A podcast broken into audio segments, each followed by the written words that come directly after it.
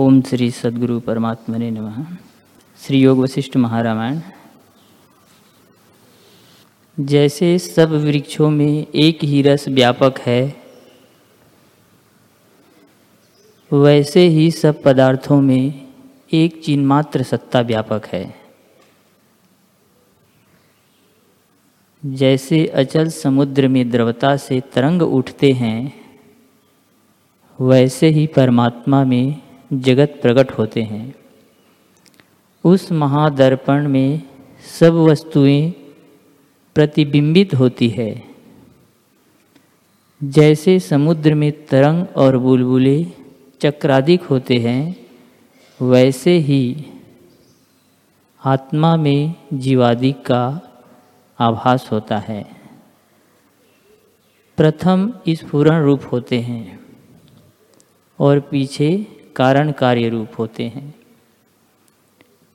चित्त शक्ति अपने संकल्प से भूतादिक देह रचती है। उसमें स्वरूप के प्रमाद से आत्मा अभिमान करता है। जैसे कुसवारी की क्रिया अपने बंधन का कारण होती है, वैसे ही जीव को अपना संकल्प बंधन का कारण होता है। हे राजन, जीव कला को स्वरूप का अज्ञान हुआ है। इससे जैसे बालक को अपनी परछाई यक्ष रूप होकर डराती है, वैसे ही यह नाना प्रकार के आरंभ को प्राप्त हुआ है और अकारण ही ब्रह्म शक्ति फूरने से कारण भाव को प्राप्त हुआ है। उसमें बंधन और मोक्ष भासित होते हैं, पर वास्तव में न बंधन है और न मोक्ष है।